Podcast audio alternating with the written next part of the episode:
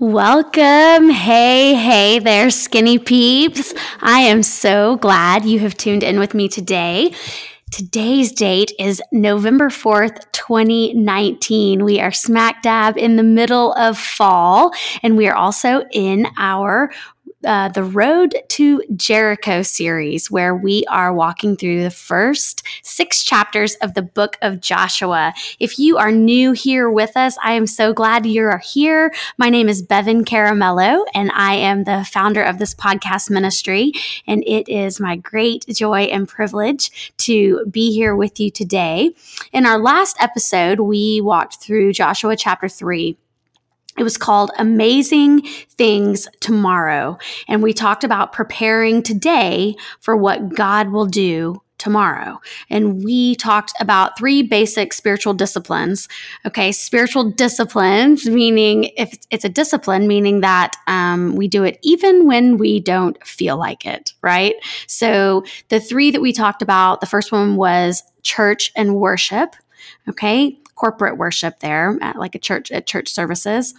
Um, and then number two was daily Bible time. And our third one was prayer. Today we are going through uh, Joshua chapter 4. And you guys, this one is this is this is one of those chapters in the Bible that is just really personal for me. Uh, it's written on my heart, and truly a part of me and a part of my life, and it's um, special to my family. My kids may not be able to tell you where to find the story about stones of remembrance, but they could definitely tell you those words stones of remembrance. They've heard it from me before.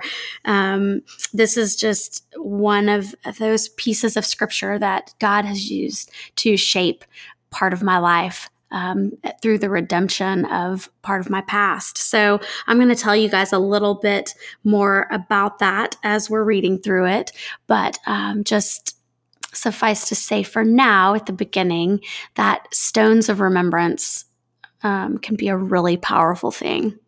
So, I want us to pick up where we left off in chapter three. I'm going to read the last verse of chapter three for us, just so we can kind of remember what was going on. And then we will head into chapter four. So if you've got your Bibles with you today, um, pull them out and turn to Joshua chapter three. We'll be start at verse 17, then move on over to chapter four. If you don't have your Bible with you or you are driving, that is no problem. You know, I'm going to read it all for us. Okay. Joshua 3:17 it says, "The priest who carried the ark of the covenant of the Lord stood firm on dry ground in the middle of the Jordan, while all Israel passed by until the whole nation had completed the crossing on dry ground." Okay, remember we talked about that in our last episode, the entire nation of Israel crossed the Jordan River on dry ground. The priests went into the river first, and the river stopped. Okay. they were holding the Ark of the Covenant. And while they stood in the middle of the river, the rest of the nation of Israel crossed over on dry ground. So we are talking hundreds of thousands, if not millions of people, okay, crossing over on dry ground and all their cattle, their um, all their livestock, their belongings, everything, women, children, men of all ages um, crossing this river. Okay, um, let's move on into chapter four. It says, When the whole nation had finished crossing the Jordan, the Lord said to Joshua, Choose 12 men from among the people one from each tribe, and tell them to take up 12 stones from the middle of the Jordan, from right where the priest stood, and to carry them over with you and put them down at the place where you stay tonight. So Joshua called together the twelve men he had appointed from the Israelites, one from each tribe, and said to them, Go over before the ark of the Lord your God into the middle of the Jordan. Each of you is to take up a stone on his shoulder according to the number of the tribes of the Israelites. Okay, guys, they're taking these stones up on their shoulder to hike them up and then carry them over to where they're going to camp for the night and they're going to put them down.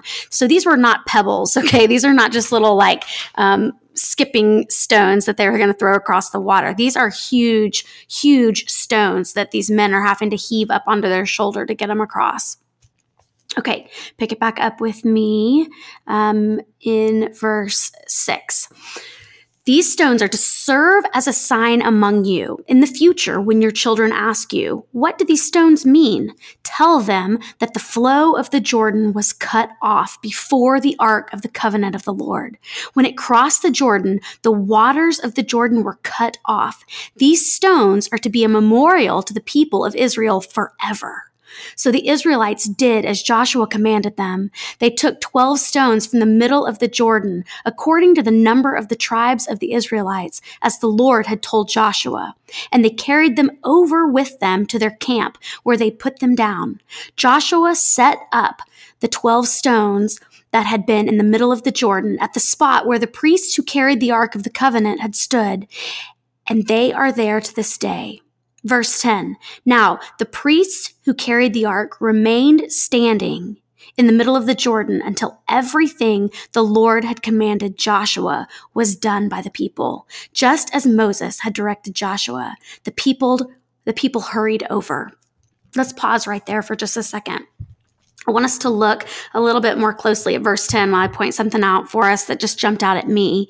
Um, I love this word here everything. It says, Now the priests who carried the ark remained standing in the middle of the Jordan until everything the Lord had commanded Joshua was done by the people.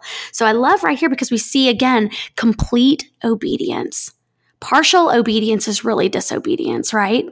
We kind of um, bend things sometimes um, to bargain with ourselves and, and make ourselves not feel so bad about um, our disobedience. But partial obedience is really disobedience. And right here we see complete obedience on behalf of um, Joshua and, and the Israelite people. They did everything that they were commanded to do. Okay, let's keep going. Um, verse 11 The people hurried over, and as soon as all of them had crossed the ark of the Lord and the priests came to the other side while the people watched, the men of Reuben, Gad, and the half tribe of Manasseh crossed over, armed in front of the Israelites, and Moses, just as Moses had directed them about 40,000 armed for battle crossed over before the Lord to the plains of Jericho for war. Okay, remember, guys, these tribes that we just read about Reuben, Gad, and the half tribe of Manasseh these are the tribes that had already been given their inheritance on the east side of the Jordan. Okay, there was some, some lands there. Um, we talked about this in, in previous episodes that they had already conquered the peoples living there. Okay. And these three tribes were going to settle. Moses had already given them the land on the east side of the Jordan. They were going to settle there. It was land that was really good for large herds. And so this was also part of their inheritance. And so they had already received this, but they were still commanded by God through Moses to help their brothers, the other tribes, to take possession of their lands as well. Okay, because those people, those people, their brothers, all those other tribes, they helped them conquer their lands, and now um, they're going to cross over and help the rest of their brothers conquer um, the rest of it. Okay. So um, then once they're finished, then they can go back home. We learned about this back in Joshua chapter 1, verses 12 through 15, if you want to go back and, and get a refresher on that. Okay, so that is what's happening. They've all crossed over about 40,000 men armed for battle. They are expecting a big war, right? It says, um, verse 13, about 40,000 armed for battle crossed over before the Lord to the plains of Jericho for war. That day, the Lord exalted Joshua in the sight of all Israel, and they revered him all the days of his life, just as they had revered Moses. Then the Lord said to Joshua, Command the priests carrying the ark of the testimony to come up out of the Jordan. So Joshua commanded the priests, Come up out of the Jordan. And the priests came up out of the river carrying the ark of the covenant of the Lord. No sooner had they set their feet on dry ground than the waters of the Jordan returned to their place and ran at flood stage as before. Verse 18, right there. You guys, the river is high. This is the time of year when the river is at flood stage. And that they're Joshua's making a point of telling us that here, right? And I love the words that he uses no sooner. Verse 18, it says, No sooner had they set their feet on dry ground than the waters of the Jordan returned to that flood stage. No sooner the priests holding the Ark of the Covenant of the Lord. No sooner had they set their feet than the waters come rushing down again. You guys, the moment God is removed from this situation, what happened? The river is rushing again, right? The moment God is removed from any situation, things are quickly back to where they were before. That's what this spoke to me. We have got to stay with Him.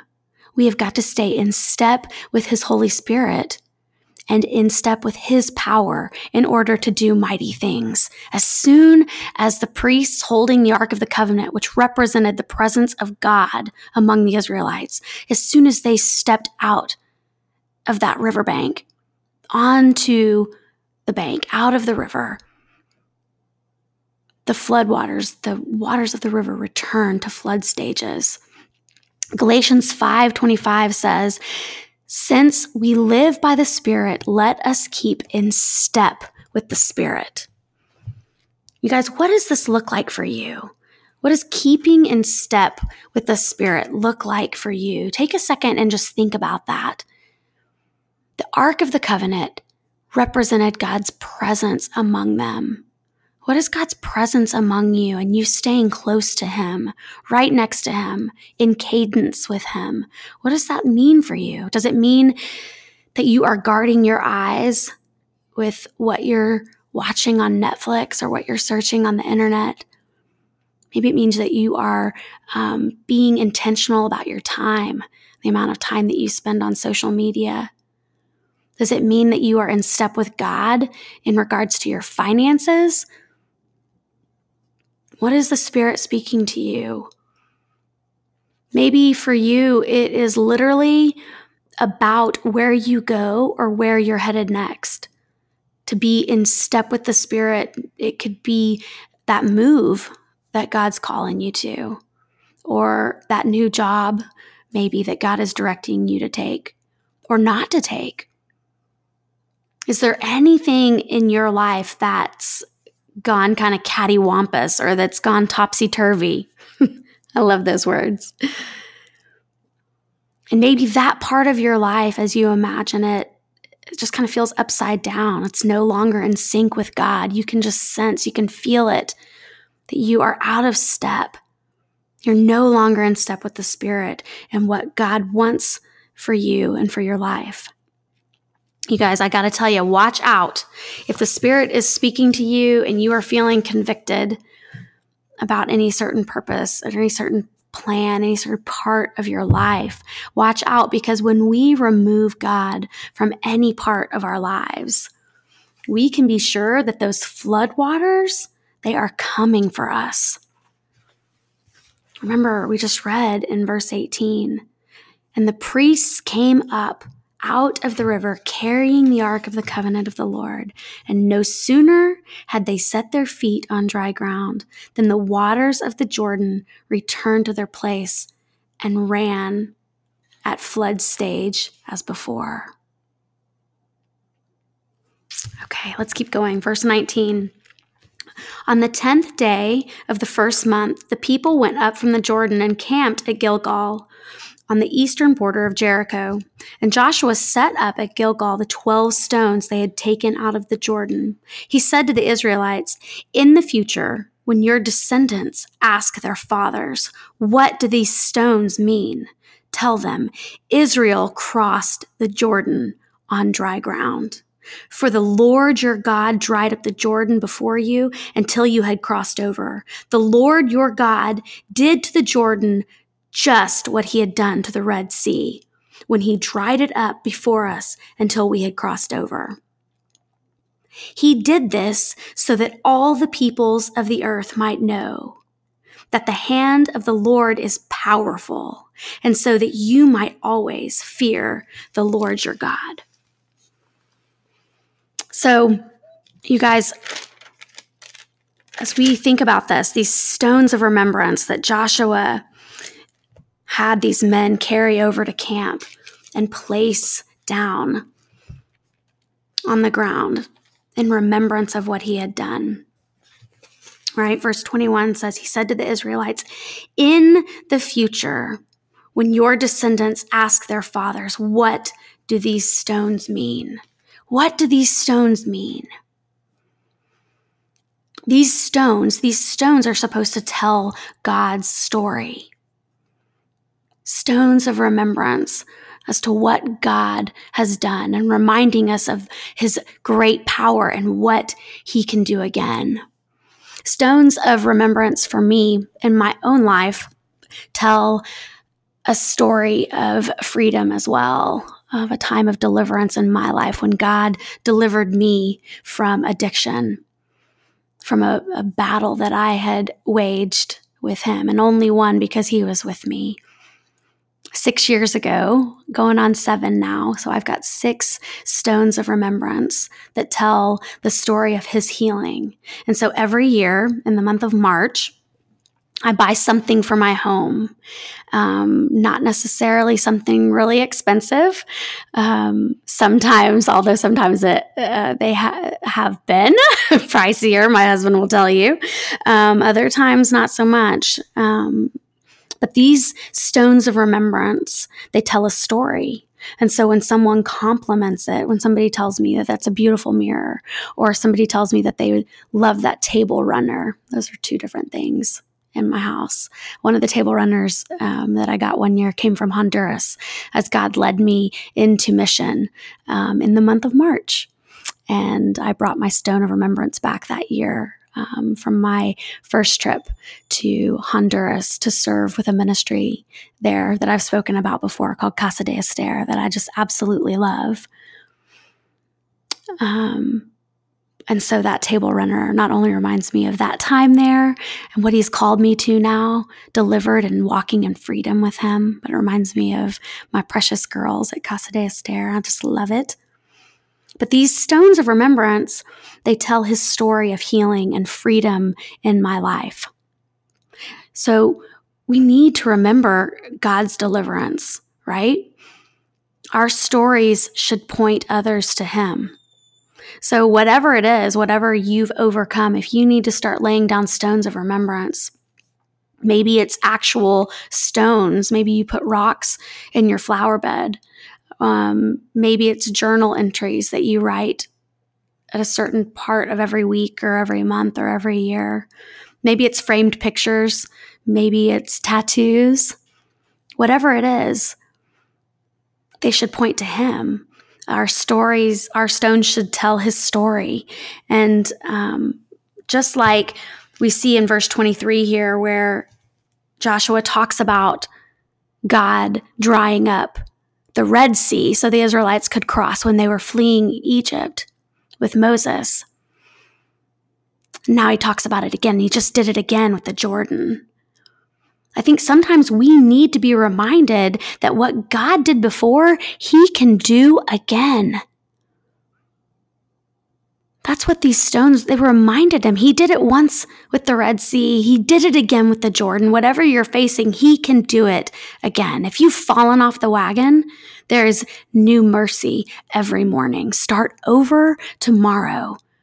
If your marriage is falling apart, you go back and you read that journal entry from the last time he delivered you and restored you and remind yourself that there's nothing he can't do. He can heal your marriage. He can put your life back together again. He can pull you from the depths of addiction, from the depths of depression, whatever it is that you're going through. Verse 24, He did this so that all the peoples of the earth might know that the hand of the Lord is powerful and so that you might always fear the Lord your God. Our God is powerful. Pray with me. Lord, may we never forget the mighty works you have done in our lives. Lord, give us brave courage to tell your story. Lord, to speak of you and the freedom and love and joy that can only be found in you and in serving you and in fulfilling your purpose for our lives. Lord, I pray that when we tell our stories, your name might be made great and that you might be glorified. Lord, I thank you. I thank you for the people who are listening to this message, Lord. I pray your mighty works for them, Lord.